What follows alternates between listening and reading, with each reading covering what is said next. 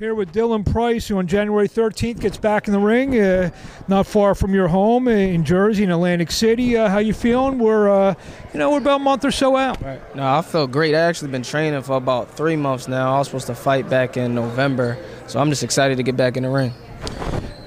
Talk about fighting on this card. You know, you promoted promoted by Danny Garcia and Joe Frazier Jr. Uh, you know, it's a, a I guess a, a, pretty good motivation. To, you know, a lot of boxing royalty um, it could be in the house on January 13th. No, it's super motivated. I'm super motivating. I'm super excited.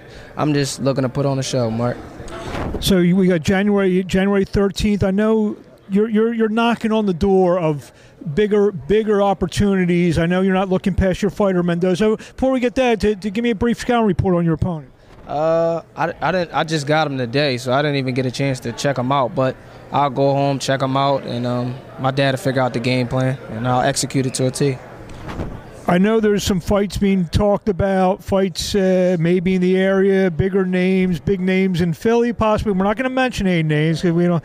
But is those the type of fights that you need to, you know, really put the world on notice about, you know, what you've done? Obviously, you're you're undefeated, and uh, like I said, just knocking on the door of big opportunity. Right. Not only are those the type of fights I need, those are the type of fights I want. Um, I'm looking to fight uh, uh, the, the the best competition. I believe I'm the best, and um, if the other guys feel like they're the best, then let's make the best fights. Um, I'm with it 100 percent.